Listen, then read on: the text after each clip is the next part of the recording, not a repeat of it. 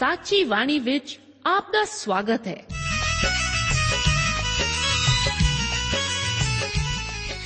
ਪ੍ਰਿय ਸ਼੍ਰੋਤਾ, ਇਹ ਸਾਚੀ ਬਾਣੀ ਕੀ ਹੈ? ਹੋਰ ਇਹ ਸਾਨੂੰ ਕਿੱਥੇ ਮਿਲੂਗੀ? ਇਹ ਸਾਚੀ ਬਾਣੀ ਦਾ ਸਾਡੇ ਜੀਵਨ ਵਿੱਚ ਲਾਭ ਕੀ ਹੈ? ਇਹਦਾ ਸਾਡੇ ਜੀਵਨ ਵਿੱਚ ਮੋਲ ਕੀ ਹੈ? ਇਹ ਸਾਰੇ ਪ੍ਰਸ਼ਨਾਂ ਦਾ ਉੱਤਰ ਸਾਨੂੰ ਇੱਕੋ ਹੀ ਜਗ੍ਹਾ ਲੱਭ ਸਕਦਾ ਹੈ ਤੇ ਉਹ ਹੈ ਜੀਵਤ ਵਚਨ ਧਰਮ ਸ਼ਾਸਤਰ ਬਾਈਬਲ।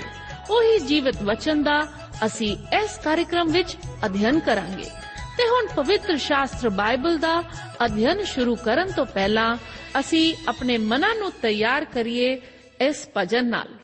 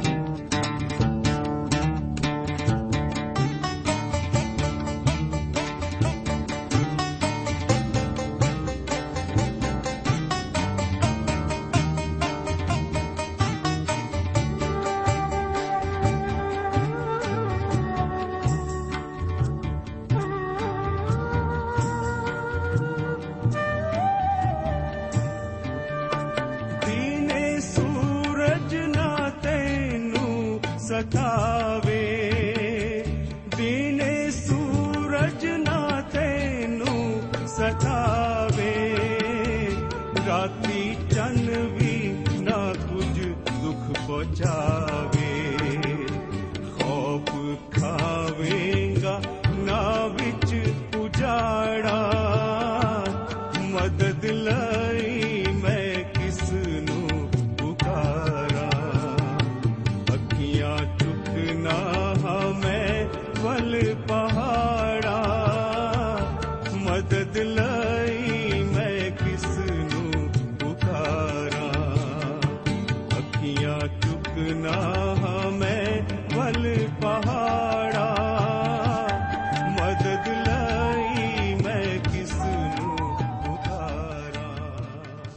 ਪਿਆਰੇ ਦੋਸਤੋ, ਇਸ ਬਾਈਬਲ ਅਧਿయਨ ਪ੍ਰੋਗਰਾਮ ਵਿੱਚ ਅੱਜ ਅਸੀਂ ਨਵੇਂ ਨੇਮ ਦੀ ਇੱਕ ਨਵੀਂ ਪੋਥੀ ਜਿਸ ਨੂੰ ਲੂਕਾ ਦੀ ਇੰਜੀਲ ਕਿਹਾ ਜਾਂਦਾ ਹੈ, ਉਸ ਦਾ ਅਧਿయਨ ਸ਼ੁਰੂ ਕਰਨ ਜਾ ਰਹੇ ਹਾਂ।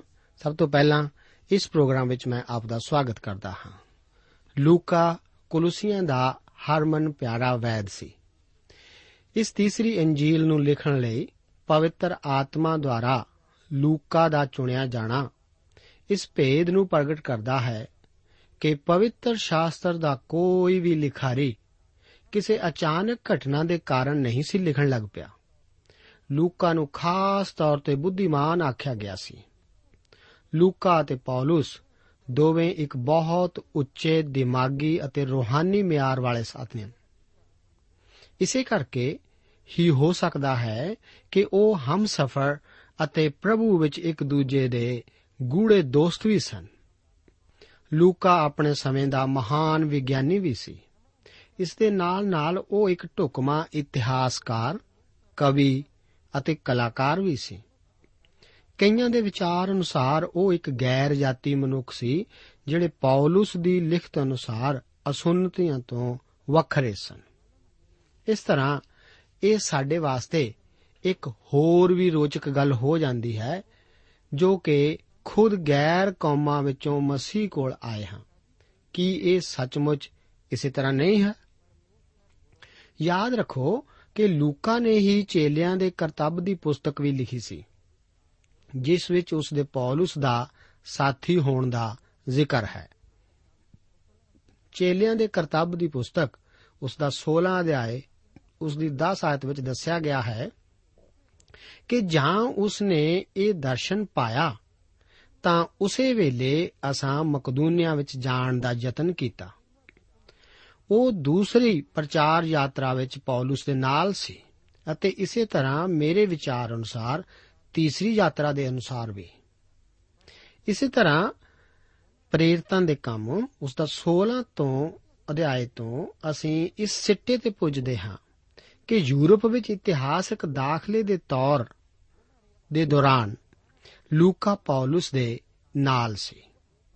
ਸ਼ਾਇਦ ਉਹ ਪੌਲਸ ਦੁਆਰਾ ਹੀ ਮਸੀਹ ਦੇ ਵਿਸ਼ਵਾਸ ਵਿੱਚ ਆਇਆ ਸੀ ਅਤੇ ਬਾਅਦ ਵਿੱਚ ਉਸ ਦੀ ਦੂਸਰੀ ਪ੍ਰਚਾਰ ਯਾਤਰਾ ਉਸ ਦੇ ਨਾਲ ਗਿਆ ਅਤੇ ਆਖਰ ਤੱਕ ਉਸ ਦੇ ਨਾਲ ਹੀ ਰਿਹਾ।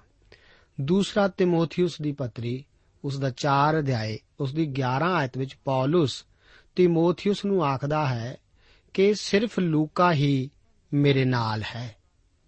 ਇਹ ਸਭ ਇਸ ਬਾਰੇ ਸਾਨੂੰ ਦੱਸਦਾ ਹੈ ਕਿ ਪੌਲਸ ਉਸ ਨੂੰ ਪਿਆਰਾ ਵੈਦ ਕਿਉਂ ਆਖਦਾ ਹੈ?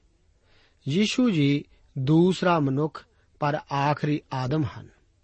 ਪਹਿਲਾ ਕੋਰਿੰਥੀਆਂ ਦੀ ਪੱਤਰੀ, ਉਸ ਦਾ 15 ਅਧਿਆਏ ਅਤੇ ਉਸ ਦਾ 45 ਅਤੇ 47 ਆਇਤਾਂ ਵਿੱਚ ਲਿਖਿਆ ਗਿਆ ਹੈ, ਜੋ ਪਹਿਲਾ ਮਨੁੱਖ ਆਦਮ ਜਿਉਂਦੀ ਜਾਨ ਹੋਇਆ ਛੇਕੜਲਾ ਆਦਮ ਜੀਵਨ ਦਾਤਾ ਆਤਮਾ ਹੋਇਆ। ਪਹਿਲਾ ਮਨੁੱਖ ਮਿੱਟੀ ਦਾ ਬਣਿਆ, ਦੂਜਾ ਮਨੁੱਖ ਸੁਰਗੋਂ ਹੈ। ਪਰਮੇਸ਼ਵਰ ਯੀਸ਼ੂ ਜੀ ਵਰਗੇ ਮਨੁੱਖ ਤਿਆਰ ਕਰ ਰਿਹਾ ਹੈ। ਪਹਿਲਾ ਯੋਹੰਨਾ ਦੀ ਪੱਤਰੀ ਅਤੇ ਉਸ ਦਾ 3 ਅਧਿਆਇ ਉਸ ਦੀ 2 ਆਇਤ ਦੇ ਵਚਨ ਹਨ ਕਿ हे ਪਿਆਰਿਓ, ਅਸੀਂ ਹੁਣ ਪਰਮੇਸ਼ਵਰ ਦੇ ਬਾਲਕ ਹਾਂ ਅਤੇ ਅਜੇ ਇਹ ਪ੍ਰਗਟ ਨਹੀਂ ਹੋਇਆ ਕਿ ਅਸੀਂ ਕੀ ਕੁਝ ਹੋਵਾਂਗੇ? ਅਸੀਂ ਇਹ ਜਾਣਦੇ ਹਾਂ ਕਿ ਜਦ ਉਹ ਪ੍ਰਗਟ ਹੋਏਗਾ, ਤਾਂ ਅਸੀਂ ਉਹਦੇ ਵਰਗੇ ਹੋਵਾਂਗੇ। ਕਿਉਂ ਜੋ ਉਹ ਜਿਹਾ ਹੈ, ਤਿਹਾ ਹੀ ਉਹਨੂੰ ਵੇਖਾਂਗੇ। ਉਹ ਆਪਣੇ ਭਾਈਆਂ ਵਰਗਾ ਬਣਿਆ।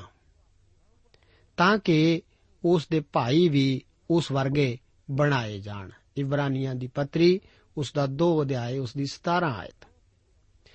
ਵਿਲੀਅਮ ਰਾਮਸੇ, ਜੋ ਕਿ ਕੈਂਬਰਿਜ ਵਿਖੇ ਇੱਕ ਜਵਾਨ ਖੋਜਕਾਰ ਸੀ, ਉਹ ਇੱਕ ਨਾਸਤਿਕ ਹੋਣ ਕਰਕੇ ਬਾਈਬਲ ਧਰਮ ਸ਼ਾਸਤਰ ਦੇ ਠੀਕ ਨਾ ਹੋਣ ਨੂੰ ਸਿੱਧ ਕਰਨਾ ਚਾਹੁੰਦਾ ਸੀ। ਉਹ ਜਾਣਦਾ ਸੀ ਕਿ ਲੂਕਾ ਨੇ ਹੀ ਆਪਣੀ ਇੰਜੀਲ ਵਿੱਚ ਯੀਸ਼ੂ ਨਾਲ ਸੰਬੰਧਿਤ ਇਤਿਹਾਸਕ ਘਟਨਾਵਾਂ ਅਤੇ ਚੇਲਿਆਂ ਦੇ ਕਰਤੱਵ ਨਾਮੀ ਪੋਥੀ ਵਿੱਚ ਪੌਲਸ ਦੀਆਂ ਪ੍ਰਚਾਰ ਯਾਤਰਾਵਾਂ ਦਾ ਵਰਣਨ ਲਿਖਿਆ ਸੀ। ਉਹ ਸੋਚਦਾ ਸੀ ਕਿ ਲੂਕਾ ਵੀ ਵਾਕਈ ਇਤਿਹਾਸਕਾਰਾਂ ਦੀ ਤਰ੍ਹਾਂ ਗਲਤੀਆਂ ਕਰ ਸਕਦਾ ਹੈ ਅਤੇ ਝੂਠ ਵੀ ਬੋਲ ਸਕਦਾ ਹੈ। ਇਸ ਵਿਚਾਰ ਨਾਲ ਉਸਨੇ ਬੜੇ ਧਿਆਨ ਪੂਰਵਕ ਢੰਗ ਨਾਲ ਪੌਲਸ ਦੀਆਂ ਪ੍ਰਚਾਰ ਫੇਰੀਆਂ ਅਤੇ ਏਸ਼ੀਆ ਮਾਈਨਰ ਦਾ ਗਹਿਰਾ ਅਧਿਐਨ ਕਰਨਾ ਸ਼ੁਰੂ ਕੀਤਾ। ਇਸ ਸਭ ਤੋਂ ਬਾਅਦ ਉਹ ਇਸ ਸਿੱਟੇ ਤੇ ਪੁੱਜਾ ਕਿ ਵੈਦ ਲੂਕਾ ਦੀ ਲਿਖਤ ਵਿੱਚ ਇੱਕ ਵੀ ਗਲਤੀ ਨਹੀਂ ਹੈ। ਇਸ ਦੇ ਫਲਸਰੂਪ ਉਹ ਇੱਕ ਖੁਦ ਵੀ ਵਿਸ਼ਵਾਸੀ ਬਣ ਗਿਆ ਅਤੇ ਉਸਨੇ ਪੌਲਸ ਦੀਆਂ ਪ੍ਰਚਾਰ ਫੇਰੀਆਂ ਅਤੇ ਏਸ਼ੀਆ ਮਾਈਨਰ ਦੀਆਂ ਕਲੀਸਿਆਵਾਂ ਬਾਰੇ ਬਹੁਤ ਮਹੱਤਵਪੂਰਨ ਪੁਸਤਕਾਂ ਵੀ ਲਿਖੀਆਂ ਹਨ। ਪਰਮੇਸ਼ਵਰ ਦੀ ਵਡਿਆਈ ਹੋਵੇ। ਲੂਕਾ ਦੀ ਇੰਜੀਲ ਦੇ ਲਿਖਣ ਦੇ ਦੋ ਮੁੱਖ ਉਦੇਸ਼ਾਂ ਨੂੰ ਇਤਿਹਾਸਕ ਅਤੇ ਆਤਮਿਕ ਵਿੱਚ ਵੰਡਿਆ ਜਾ ਸਕਦਾ ਹੈ। ਇਹ ਇੱਕ ਸਭ ਤੋਂ ਵੱਧ ਪੂਰਨ ਇਤਿਹਾਸਕ ਲਿਖਤ ਹੈ। ਇਸ ਵਿੱਚ ਯੀਸ਼ੂ ਜੀ ਦੇ ਵਿਅਕਤੀਤਵ ਨੂੰ ਇੱਕ ਪੂਰਨ ਦੈਵੀ ਮਨੁੱਖ ਅਤੇ ਸੰਸਾਰ ਦਾ ਮੁਕਤੀਦਾਤਾ ਕਰਕੇ ਬਿਆਨ ਕੀਤਾ ਗਿਆ ਹੈ। ਯੀਸ਼ੂ ਜੀ ਦੇਹਧਾਰੀ ਪਰਮੇਸ਼ਵਰ ਸਨ। ਮਤੀ ਇਸ ਗੱਲ ਉੱਤੇ ਜ਼ੋਰ ਦਿੰਦਾ ਹੈ ਕਿ ਯੀਸ਼ੂ ਜੀ ਇੱਕ ਮਸੀਹਾ ਪੈਦਾ ਹੋਏ ਸਨ। ਮਰਕਸ ਯੀਸ਼ੂ ਜੀ ਨੂੰ ਯਹੋਵਾ ਦਾ ਦਾਸ ਹੋਣ ਵਜੋਂ ਜ਼ੋਰ ਦੇ ਕੇ ਕਹਿੰਦਾ ਹੈ, ਲੂਕਾ ਯੀਸ਼ੂ ਜੀ ਨੂੰ ਪੂਰਨ ਮਨੁੱਖ ਹੋਣ ਉੱਤੇ ਜ਼ੋਰ ਦਿੰਦਾ ਹੈ। ਯੋਹੰਨਾ ਇਹ ਬਿਆਨ ਕਰਦਾ ਹੈ ਕਿ ਪਰਮੇਸ਼ਵਰ ਇੱਕ ਮਨੁੱਖ ਬਣਿਆ ਸੀ। ਵੈਦ ਲੂਕਾ ਯੀਸ਼ੂ ਨਾਸਰੀ ਨੂੰ ਜਾਂਚਣ ਤੋਂ ਬਾਅਦ ਯੀਸ਼ੂ ਜੀ ਨੂੰ ਪਰਮੇਸ਼ਵਰ ਹੋਣ ਦਾ ਬਿਆਨ ਕਰਦਾ ਹੈ। ਲੂਕਾ ਪਰਮੇਸ਼ਵਰ ਦੇ ਪੂਰਨ ਦੇਵੀ ਪੁੱਤਰ ਨੂੰ ਸਾਡਾ ਪ੍ਰਧਾਨ ਮਹਾਜਾਜਕ ਹੋਣ ਦਾ ਜ਼ਿਕਰ ਕਰਦਾ ਹੈ, ਜੋ ਕਿ ਸਾਡੀਆਂ ਨਿਰਬਲਤਾਈਆਂ ਨਾਲ ਛੁਇਆ ਜਾਂਦਾ ਹੈ ਅਤੇ ਸਾਡੀ ਮਦਦ ਕਰਨ, ਤਰਸ ਖਾਣ ਅਤੇ ਪ੍ਰੇਮ ਕਰਨ ਦੇ ਯੋਗ ਹੈ। ਲੂਕਾ ਨੇ ਇਹ ਅੰਜੀਲ ਯੂਨਾਨੀਆਂ ਵਾਸਤੇ ਲਿਖੀ ਹੈ, ਜੋ ਕਿ ਇੱਕ ਜ਼ਿਆਦਾ ਸੂਝਵਾਨ ਸਮਾਜ ਸਨ। ਚੌਥੀ ਸ਼ਤਾਬਦੀ ਈਸਵੀ ਪੂਰਵ ਵਿੱਚ ਯੂਨਾਨੀਆਂ ਨੇ ਪੂਰੇ ਜਗਤ ਨੂੰ ਆਪਣੀ ਸੂਝ-ਬੂਝ ਨਾਲ ਪ੍ਰਭਾਵਿਤ ਕੀਤਾ ਸੀ। ਉਹਨਾਂ ਨੇ ਪੂਰਨ ਮਨੁੱਖਤਾ ਦੀ ਕੋਸ਼ਿਸ਼ ਕਰਕੇ ਪੂਰਨ ਮਨੁੱਖ ਦਾ ਵਿਕਾਸ ਕਰਨਾ ਚਾਹਿਆ। ਉਹ ਇੱਕ ਖੂਬਸੂਰਤ ਅਤੇ ਸੋਚਵਾਨ ਮਨੁੱਖ ਵਾਸਤੇ ਜੂਝ ਰਹੇ ਸਨ। ਪਲੇਟੋ, ਅਰਸਤੁਸ, ਹੋਮਰ ਆਇਸਛੈਲਸ ਸੋਫੇਕਲਸ ਅਤੇ ਯੂਰੇਪੀਡਾਈਸ, ਅਰਿਸਟੋਫੇਨਸ ਅਤੇ ਥੀਆਡਾਈਡਸ ਸਭ ਨੇ ਆਪਣੀਆਂ ਲਿਖਤਾਂ ਵਿੱਚ ਇੱਕ ਪੂਰਨ ਮਨੁੱਖ ਦੀ ਤਸਵੀਰ ਪੇਸ਼ ਕੀਤੀ। ਅਤੇ ਉਹ ਸਰਵ ਵਿਆਪੀ ਮਨੁੱਖ ਨੂੰ ਪ੍ਰਾਪਤ ਕਰਨ ਦੀ ਕੋਸ਼ਿਸ਼ ਕਰ ਰਹੇ ਸਨ। ਉਹਨਾਂ ਨੇ ਮਨੁੱਖਾਂ ਦੇ ਸਰੂਪ ਵਿੱਚ ਆਪਣੇ ਚੇਲੇ, ਆਪਣੇ ਦੇਵਤੇ ਬਣਾਏ ਹੋਏ ਸਨ, ਜਿਨ੍ਹਾਂ ਵਿੱਚ ਪੈਨ ਕਿਊਪਿਡ ਬਖੂਸ ਅਤੇ ਐਫਰੋਡਾਈਟ ਸ਼ਾਮਲ ਸਨ। ਇਹ ਸਾਰੇ ਦੇਵਤੇ ਕਿਰਪਾ ਕਰਨ ਵਾਲੇ ਹੀ ਨਹੀਂ ਸਨ। ਕੁਝ ਤਾਂ ਬਦਲੇ ਦੀ ਭਾਵਨਾ ਵਾਲੇ ਵੀ ਸਨ। ਕਿਉਂਕਿ ਉਹ ਮਨੁੱਖੀ ਜਾਤੀ ਦੀ ਹੀ ਪਰਛਾਈ ਦਿਖਾ ਰਹੇ ਸਨ। ਮਗਨ ਅਤੇ ਮਹਾਨ ਸਿਕੰਦਰ ਇਸ ਮਹਾਨ ਸਭਿਅਤਾ, ਬੋਲੀ ਅਤੇ ਦਾਰਸ਼ਨਿਕਤਾ ਨੂੰ ਉਹਨਾਂ ਸਾਰੇ ਦੇਸ਼ਾਂ ਵਿੱਚ ਖਿਲਾਰਦਾ ਗਿਆ, ਜਿਨ੍ਹਾਂ ਨੂੰ ਵੀ ਉਸਨੇ ਜਿੱਤਿਆ ਸੀ। ਯੂਨਾਨੀ ਸਰਵ ਵਿਆਪਕ ਭਾਸ਼ਾ ਬਣ ਗਈ ਸੀ। ਮਿਸਰ ਵਿੱਚ ਸਿਕੰਦਰੀਆ ਵਿਖੇ ਹੀ ਬਾਈਬਲ ਧਰਮ ਸ਼ਾਸਤਰ ਦੇ ਪੁਰਾਣੇ ਨੇਮ ਦਾ ਯੂਨਾਨੀ ਭਾਸ਼ਾ ਵਿੱਚ ਅਨੁਵਾਦ ਕੀਤਾ ਗਿਆ ਸੀ। ਇਸੇ ਅਨੁਵਾਦ ਨੂੰ ਸੈਪਚੁਏਜੈਂਟ ਕਿਹਾ ਜਾਂਦਾ ਹੈ। ਇਹ ਪੁਰਾਣੇ ਨੇਮ ਦਾ ਇੱਕ ਸੁਚੱਜਾ ਅਨੁਵਾਦ ਹੈ। ਨਵਾਂ ਨੇਮ ਯੂਨਾਨੀ ਵਿੱਚ ਹੀ ਲਿਖਿਆ ਗਿਆ ਸੀ। ਯੂਨਾਨੀ ਭਾਸ਼ਾ ਸ਼ੁਭ ਸਮਾਚਾਰ ਦੇ ਪ੍ਰਚਾਰ ਨੂੰ ਸਾਰੀ ਮਨੁੱਖ ਜਾਤੀ ਤੱਕ ਪਹੁੰਚਾਉਣ ਲਈ ਬਹੁਤ ਸਹਾਇਕ ਹੋਈ। ਇਹ ਇੱਕ ਵਿਚਾਰ ਦਾ ਪ੍ਰਸਾਰ ਕਰਨ ਅਤੇ ਇੱਕ ਅਸਲੀਅਤ ਨੂੰ ਪੇਸ਼ ਕਰਨ ਵਿੱਚ ਇੱਕ ਸੁਚੱਜੀ ਭਾਸ਼ਾ ਹੈ। ਭਾਵੇਂ ਯੂਨਾਨੀ ਸੱਭਿਆਚਾਰ, ਭਾਸ਼ਾ ਅਤੇ ਦਾਰਸ਼ਨਿਕਤਾ ਪੂਰੀ ਤਰ੍ਹਾਂ ਵਿਕਸਿਤ ਸਨ, ਫਿਰ ਵੀ ਯੂਨਾਨੀ ਲੋਕ ਮਨੁੱਖਤਾ ਨੂੰ ਪੂਰਨ ਕਰਨ ਵਿੱਚ ਅਸਮਰਥ ਰਹੇ। ਉਹ ਰੋਹਾਨੀ ਖੇਤਰ ਉੱਤੇ ਇੱਕ ਝਾਤ ਵੀ ਨਹੀਂ ਮਾਰ ਸਕੇ ਸਨ। ਇਹ ਸੰਸਾਰ ਹੀ ਉਹਨਾਂ ਲਈ ਘਰ, ਖੇਡ ਦਾ ਮੈਦਾਨ, ਸਕੂਲੀ ਕਮਰਾ, ਕਾਰਜਸ਼ਾਲਾ ਅਤੇ ਕਬਰ ਸੀ। ਇਸ ਤਰ੍ਹਾਂ ਯੂਨਾਨੀ ਲੋਕ ਜਿੰਨਾ ਜ਼ਿਆਦਾ ਆਪਣੇ ਆਪ ਨੂੰ ਇਸ ਸੰਸਾਰ ਨਾਲ ਬੰਨ੍ਹਦੇ ਸਨ, ਉਨਾ ਹੀ ਅਣਡਿਠ ਸੰਸਾਰ ਉਹਨਾਂ ਲਈ ਧੁੰਦਲਾ ਹੁੰਦਾ ਗਿਆ। ਇਹੀ ਕਾਰਨ ਸੀ ਕਿ ਯੂਨਾਨੀਆਂ ਨੇ ਅਣਜਾਣੇ ਪਰਮੇਸ਼ਵਰ ਦੀ ਮੂਰਤੀ ਬਣਾਈ। ਅਤੇ ਜਦੋਂ ਪੌਲਸ ਰਸੂਲ ਨੇ ਉਹਨਾਂ ਵਿੱਚ ਖੁਸ਼ਖਬਰੀ ਦਾ ਪ੍ਰਚਾਰ ਕੀਤਾ, ਤਾਂ ਉਸ ਨੇ ਸ਼ੁਰੂਆਤ ਵੀ ਇੱਥੋਂ ਹੀ ਕੀਤੀ। ਪਰ ਅਥੇਨੇ ਦੇ ਲੋਕਾਂ ਨੇ ਪੌਲਸ ਨੂੰ ਬਕ-ਬਕ ਕਰਨ ਵਾਲਾ ਹੀ ਸਮਝਿਆ ਅਤੇ ਉਸਨੇ ਜਦੋਂ ਸੱਚਾਈ ਨੂੰ ਪੇਸ਼ ਕਰਨ ਦੀ ਕੋਸ਼ਿਸ਼ ਕੀਤੀ ਤਾਂ ਉਸ ਦਾ ਖੂਬ ਮਖੌਲ ਉਡਾਇਆ। ਪੌਲਸ ਨੇ ਇਹ ਜ਼ਿਕਰ ਕੀਤਾ ਕਿ ਸ਼ੁਭ ਸਮਾਚਾਰ ਯੂਨਾਨੀਆਂ ਵਾਸਤੇ ਮੂਰਖਤਾ ਹੈ, ਪਰ ਉਸਨੇ ਯੂਨਾਨੀ ਦਿਮਾਗ ਵਾਲਿਆਂ ਨੂੰ ਵੀ ਸੰਬੋਧਿਤ ਕੀਤਾ ਸੀ। ਪੌਲਸ ਨੇ ਉਹਨਾਂ ਨੂੰ ਦੱਸਿਆ ਕਿ ਪਿਛਲੇ ਸਮੇਂ ਵਿੱਚ ਤਾਂ ਉਹ ਯੂਨਾਨੀ ਬਿਨਾਂ ਆਸ ਤੋਂ ਅਤੇ ਸੰਸਾਰ ਵਿੱਚ ਪਰਮੇਸ਼ਵਰ ਤੋਂ ਬਗੈਰ ਸਨ। ਇੱਕ ਯੂਨਾਨੀ ਦੀ ਤਾਂ ਦੋਸਤ ਇਹੋ ਤਸਵੀਰ ਹੀ ਹੈ। ਪਰ ਪੌਲਸ ਉਹਨਾਂ ਨੂੰ ਕਹਿ ਵੀ ਦੱਸਦਾ ਹੈ ਕਿ ਜਦੋਂ ਠੀਕ ਸਮਾਂ ਆਇਆ, ਤਾਂ ਪਰਮੇਸ਼ਵਰ ਨੇ ਆਪਣਾ ਪੁੱਤਰ ਭੇਜਿਆ, ਜੋ ਕਿ ਇੱਕ ਔਰਤ ਤੋਂ ਸ਼ਰਾ ਦੇ ਅਧੀਨ ਉਤਪਨ ਹੋਇਆ ਅਤੇ ਇਹੋ ਹੀ ਪਰਮੇਸ਼ਵਰ ਦਾ ਉਹ ਪੁੱਤਰ ਹੈ ਜੋ ਉਹਨਾਂ ਲਈ ਮੋਇਆ ਸੀ। ਪੌਲਸ ਇੱਕ ਸਰਬ ਵਿਆਪੀ ਭਾਸ਼ਾ ਲੈ ਕੇ ਰੋਮੀ ਸੜਕਾਂ ਉੱਤੇ ਇੱਕ ਵਿਸ਼ਵ ਵਿਆਪੀ ਸ਼ੁਭ ਸਮਾਚਾਰ ਨੂੰ ਲੈ ਕੇ, ਜੋ ਕਿ ਇੱਕ ਐਸੇ ਪੂਰਨ ਮਨੁੱਖ ਦੇ ਬਾਰੇ ਸੀ, ਜੋ ਕਿ ਸੰਸਾਰ ਦੇ ਲੋਕਾਂ ਵਾਸਤੇ ਮੋਇਆ ਸੀ। ਇਸرائیਲੀਆਂ ਦੀ ਧਾਰਮਿਕਤਾ ਤਾਂ ਇੱਕ ਫਰੀਸੀ ਹੀ ਤਿਆਰ ਕਰ ਸਕਦਾ ਹੀ ਸੀ। ਅਤੇ ਰੋਮੀਆਂ ਦੀ ਸ਼ਕਤੀ ਇੱਕ ਕੈਸਰ ਨੂੰ, ਜਦੋਂ ਕਿ ਯੂਨਾਨ ਦੀ ਦਾਰਸ਼ਨਿਕਤਾ ਸਿਰਫ ਕਿਸੇ ਮਹਾਨ ਸਿਕੰਦਰ ਵਰਗੇ ਵਿਸ਼ਵ ਵਿਆਪੀ ਯੋਧੇ ਨੂੰ ਹੀ ਪੈਦਾ ਕਰ ਸਕਦੀ ਸੀ, ਜੋ ਕਿ ਆਪਣੇ ਹਿਰਦੇ ਵਿੱਚ ਇੱਕ ਛੋਟੇ ਬੱਚੇ ਦੀ ਤਰ੍ਹਾਂ ਹੀ ਹੋਵੇ। ਇੱਕ ਇਹੋ ਜਿਹੇ ਯੂਨਾਨੀ ਦਿਮਾਗ ਵਾਲੇ ਲੋਕਾਂ ਨੂੰ ਹੀ ਲੂਕਾ, ਇਹ ਇੰਜੀਲ ਲਿਖ ਰਿਹਾ ਹੈ। ਉਹ ਇਸ ਇੰਜੀਲ ਵਿੱਚ ਯੀਸ਼ੂ ਜੀ ਨੂੰ ਇੱਕ ਪੂਰਨ ਅਤੇ ਸਰਬ ਵਿਆਪੀ ਮਨੁੱਖ ਵਜੋਂ ਪੇਸ਼ ਕਰਦਾ ਹੈ, ਜਿਸ ਦੀ ਭਾਲ ਹਰ ਇੱਕ ਯੂਨਾਨੀ ਮਨੁੱਖ ਕਰ ਰਿਹਾ ਸੀ। ਲੂਕਾ ਦੀ ਇੰਜੀਲ ਦੀਆਂ ਕੁਝ ਮੁੱਖ ਵਿਸ਼ੇਸ਼ਤਾਵਾਂ ਇਸ ਪ੍ਰਕਾਰ ਹਨ। ਸਭ ਤੋਂ ਪਹਿਲਾਂ, ਇੱਕ ਵਿਸ਼ੇਸ਼ਤਾ ਇਹ ਹੈ ਕਿ ਭਾਵੇਂ ਲੂਕਾ ਦੀ ਇੰਜੀਲ ਚਾਰ ਅੰਜੀਲਾਂ ਵਿੱਚੋਂ ਹੀ ਇੱਕ ਹੈ, ਪਰ ਫਿਰ ਵੀ ਇਹ ਉਹਨਾਂ ਗੱਲਾਂ ਦਾ ਵਰਣਨ ਕਰਦੀ ਹੈ ਜੋ ਕਿ ਮਤੀ ਅਤੇ ਮਰਕਸ ਦੁਆਰਾ ਛੱਡੀਆਂ ਗਈਆਂ ਹਨ। ਦੂਸਰੀ ਵਿਸ਼ੇਸ਼ਤਾ ਵੈਦ ਲੂਕਾ ਹੀ ਬੜੇ ਦਿਨ ਦੇ ਭਜਨਾਂ ਦਾ ਜ਼ਿਕਰ ਕਰਦਾ ਹੈ।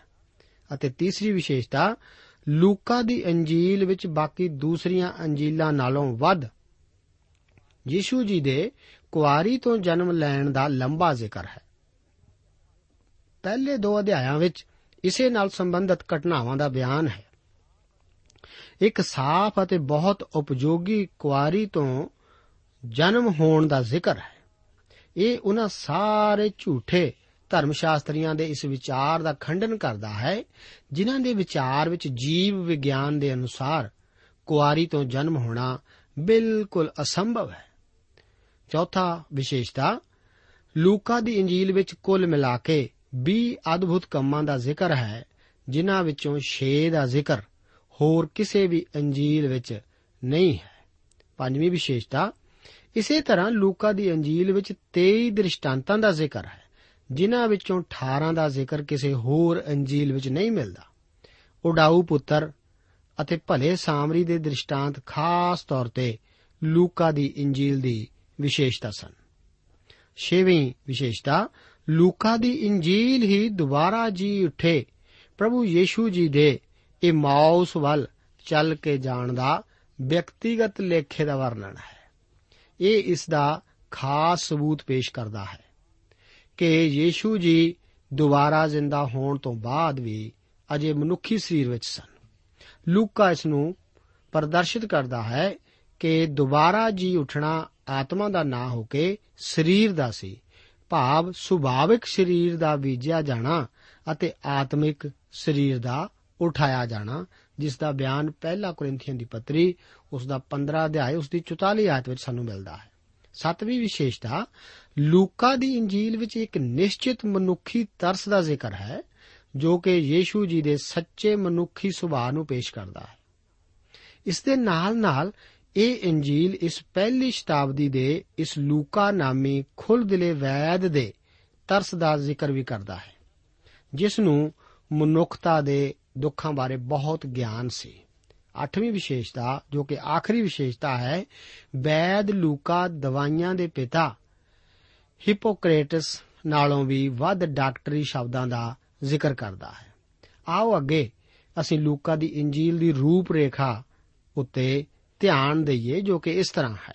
ਸਭ ਤੋਂ ਪਹਿਲਾਂ, ਪੂਰਨ ਮਨੁੱਖ ਦਾ ਜਨਮ ਅਤੇ ਉਸ ਦਾ ਘਰਾਣਾ। ਇਸ ਸਭ ਦਾ ਵਰਣਨ 1 ਤੋਂ ਲੈ ਕੇ 3 ਅਧਿਆਇਆਂ ਵਿੱਚ ਹੈ। ਇਸ ਵਿੱਚ ਅਸੀਂ ਦੇਖਦੇ ਹਾਂ ਯੋਹੰਨਾ ਅਤੇ ਯੀਸ਼ੂ ਜੀ ਦੇ ਜਨਮਾਂ ਦਾ ਐਲਾਨ ਅਤੇ ਯੋਹੰਨਾ ਦਾ ਜਨਮ ਪਹਿਲੇ ਅਧਿਆਇ ਵਿੱਚ। ਇਸ ਵਿੱਚ ਅਸੀਂ ਦੇਖਦੇ ਹਾਂ ਲੂਕਾ ਦੀ ਖੁਸ਼ਖਬਰੀ ਦਾ ਉਦੇਸ਼ 1 ਤੋਂ ਲੈ ਕੇ 4 ਆਇਤਾਂ ਵਿੱਚ। ਉਸ ਤੋਂ ਬਾਅਦ 5 ਤੋਂ ਲੈ ਕੇ 25 ਆਇਤਾਂ ਵਿੱਚ ਅਸੀਂ ਦੇਖਦੇ ਹਾਂ ਪ੍ਰਭੂ ਦੇ ਦੂਤ ਦਾ ਜ਼ਕਰਿਆ ਨੂੰ ਦਰਸ਼ਨ ਦੇ ਕੇ ਯੋਹੰਨਾ ਦੇ ਜਨਮ ਬਾਰੇ ਦੱਸਣਾ। ਉਸ ਤੋਂ ਬਾਅਦ 26 ਤੋਂ ਲੈ ਕੇ 38 ਆਇਤਾਂ ਵਿੱਚ ਅਸੀਂ ਦੇਖਦੇ ਹਾਂ, ਜ਼ਿਬਰਾਇਲ ਦੂਤ ਦਾ ਮਰੀਮ ਨੂੰ ਦਰਸ਼ਨ ਦੇ ਕੇ ਯੀਸ਼ੂ ਜੀ ਦੇ ਜਨਮ ਬਾਰੇ ਦੱਸਣਾ। ਇਸ ਤੋਂ ਬਾਅਦ 39 ਤੋਂ ਲੈ ਕੇ 56 ਆਇਤਾਂ ਵਿੱਚ ਅਸੀਂ ਦੇਖਦੇ ਹਾਂ ਮਰੀਮ ਦਾ ਐਲਿਸਬਤ ਕੋਲ ਜਾਣਾ ਅਤੇ 57 ਤੋਂ 80 ਆਇਤਾਂ ਵਿੱਚ ਦੇਖਦੇ ਹਾਂ, ਯੋਹੰਨਾ ਦਾ ਜਨਮ। ਅਤੇ ਦੂਸਰੇ ਅਧਿਆਏ ਵਿੱਚ ਅਸੀਂ ਯੀਸ਼ੂ ਜੀ ਦਾ ਜਨਮ ਕਬੂਲਣ ਅਤੇ ਸੁਨਤ 12 ਸਾਲ ਦੀ ਉਮਰ ਵਿੱਚ ਯਰੂਸ਼ਲਮ ਨੂੰ ਜਾਣ ਬਾਰੇ ਦੇਖਦੇ ਹਾਂ। ਇਸ ਵਿੱਚ ਅਸੀਂ ਦੇਖਦੇ ਹਾਂ ਯੀਸ਼ੂ ਜੀ ਦਾ ਖੁਰਲੀ ਵਿਖੇ ਅਹ, ਜਨਮ ਹੋਣਾ 1 ਤੋਂ 7 ਆਇਤਾਂ ਵਿੱਚ। ਦੂਤਾਂ ਦੁਆਰਾ ਇਆਲੀਆਂ ਕੋਲ ਯੀਸ਼ੂ ਜੀ ਦੇ ਜਨਮ ਦਾ ਐਲਾਨ ਅਤੇ ਇਆਲੀਆਂ ਦਾ ਯੀਸ਼ੂ ਨੂੰ ਦੇਖਣ ਆਉਣਾ 8 ਤੋਂ 20 ਆਇਤਾਂ ਵਿੱਚ ਅਤੇ 21 ਤੋਂ 24 ਆਇਤਾਂ ਵਿੱਚ ਅਸੀਂ ਦੇਖਦੇ ਹਾਂ ਯੀਸ਼ੂ ਜੀ ਦੀ ਸੁਨਤ ਅਤੇ ਮਰੀਮ ਦਾ ਸ਼ੁੱਧੀਕਰਨ। 25 ਤੋਂ 35 ਆਇਤਾਂ ਵਿੱਚ ਸ਼ਿਮਾਉਨ ਬਾਰੇ ਹੈਕਲ ਵਿੱਚ ਵਿਰਤਾਂਤ। ਅਤੇ 36 ਤੋਂ ਲੈ ਕੇ 40 ਆਇਤਾਂ ਵਿੱਚ ਅਸੀਂ ਦੇਖਦੇ ਹਾਂ, ਹੰਨਾ ਨਾਲ ਸੰਬੰਧਿਤ ਹੈਕਲ ਵਿੱਚ ਘਟਨਾ ਅਤੇ ਨਾਸਰਤ ਨੂੰ ਵਾਪਸ ਪਰਤਣਾ। 41 ਤੋਂ 52 ਆਇਤਾਂ ਵਿੱਚ ਅਸੀਂ ਦੇਖਦੇ ਹਾਂ, ਯੀਸ਼ੂ ਜੀ ਦੇ 12 ਸਾਲ ਦੀ ਉਮਰ ਦੇ ਹੋਣ ਵੇਲੇ ਯੂਸਫ ਮਰੀਮ ਅਤੇ ਯੀਸ਼ੂ ਜੀ ਦਾ ਯਰੂਸ਼ਲਮ ਨੂੰ ਜਾਣਾ। ਉਸ ਤੋਂ ਬਾਅਦ ਅਸੀਂ ਦੇਖਦੇ ਹਾਂ ਤੀਸਰੇ ਅਧਿਆਏ ਵਿੱਚ ਯੋਹੰਨਾ ਬਪਤਿਸਮਾ ਦੇਣ ਵਾਲੇ ਦੀ ਸੇਵਾ, ਯੀਸ਼ੂ ਜੀ ਦਾ ਬਪਤਿਸਮਾ ਅਤੇ ਮਰੀਮ ਦੀ ਕੁਲਪਤਰੀ ਤੀਸਰੇ ਅਧਿਆਏ ਵਿੱਚ। ਇਸ ਦੇ ਵਿੱਚ 1 ਤੋਂ ਲੈ ਕੇ 20 ਆਇਤਾਂ ਵਿੱਚ ਯੋਹੰਨਾ ਦੀ ਸੇਵਾ ਦਾ ਜ਼ਿਕਰ ਹੈ।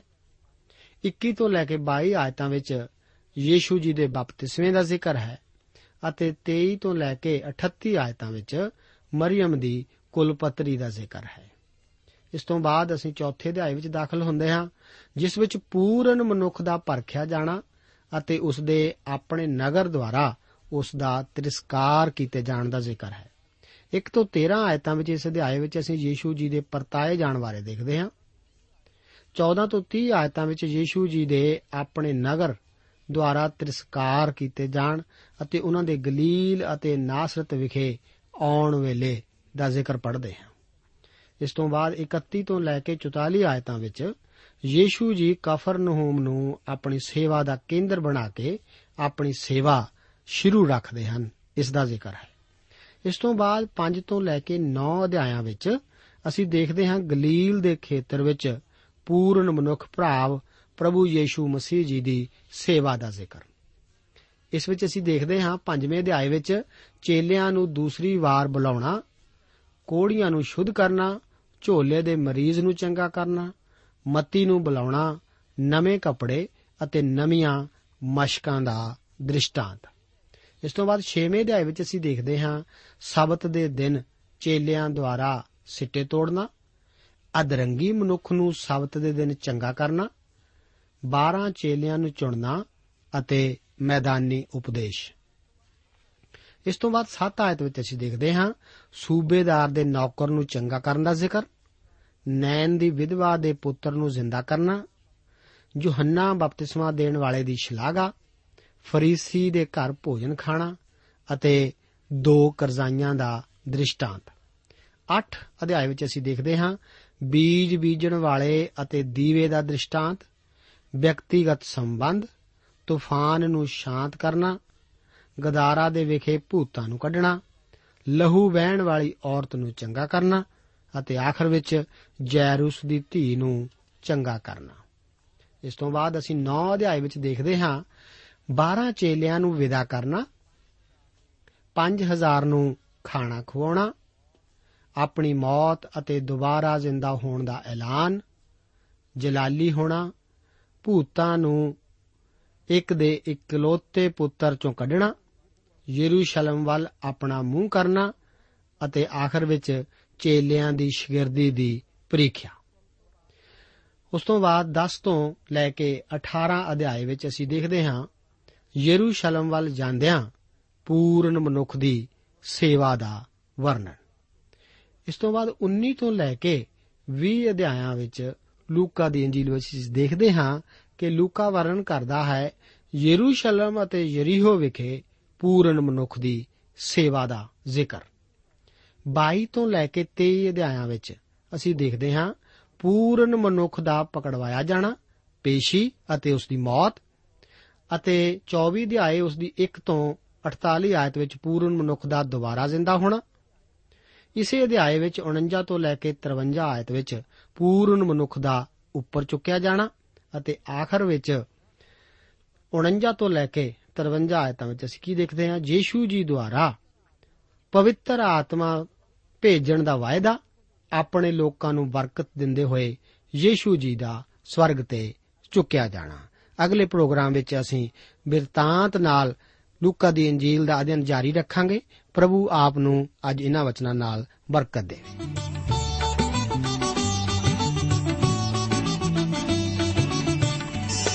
रहेगा नाम सदा मसीदा। रहेगा नाम सदा मसीदा। रहेगा जद तलक सूरज रहेगा रहेगा जद तलक सूरज ਦੋਸਤੋ, ਸਾਨੂੰ ਉਮੀਦ ਹੈ ਕਿ ਇਹ ਕਾਰਜਕ੍ਰਮ ਤੁਹਾਨੂੰ ਪਸੰਦ ਆਇਆ ਹੋਵੇਗਾ। ਤੇ ਇਹ ਕਾਰਜਕ੍ਰਮ ਸੁਣ ਕੇ ਤੁਹਾਨੂੰ ਬਰਕਤਾਂ ਮਿਲੀਆਂ ਹੋਣਗੀਆਂ। ਜੇ ਤੁਸੀਂ ਇਹ ਕਾਰਜਕ੍ਰਮ ਦੇ ਬਾਰੇ ਕੁਝ ਪੁੱਛਣਾ ਚਾਹੁੰਦੇ ਹੋ, ਤੇ ਸਾਨੂੰ ਇਸ ਪਤੇ ਤੇ ਲਿਖੋ। Program Sachchi Bani, post box number 1715 sector 36 Chandigarh 160036 ਪਤਾ ਇੱਕ ਵਾਰ ਫੇਰ ਸੁਣ ਲਓ program Sachchi Bani post box number 1715 sector 36 Chandigarh 160036 ਸਾਡਾ ਈਮੇਲ ਪਤਾ ਹੈ punjabi ttb at twr.in ਪਤਾ ਇੱਕ ਵਾਰ ਫੇਰ ਸੁਣ ਲਓ punjabi ttb at twr.in ਹੁਣ ਸਾਡੇ ਪ੍ਰੋਗਰਾਮ ਦਾ ਸਮੇਂ ਸਮਾਪਤ ਹੁੰਦਾ ਹੈ। ਉਮੀਦ ਹੈ ਅਗਲੇ ਪ੍ਰੋਗਰਾਮ ਵਿੱਚ ਤੁਹਾਡੇ ਨਾਲ ਫੇਰ ਪੇਂਟ ਹੋਏਗੀ। ਰੱਬ ਤੁਹਾਨੂੰ ਬਰਕਤ ਦੇ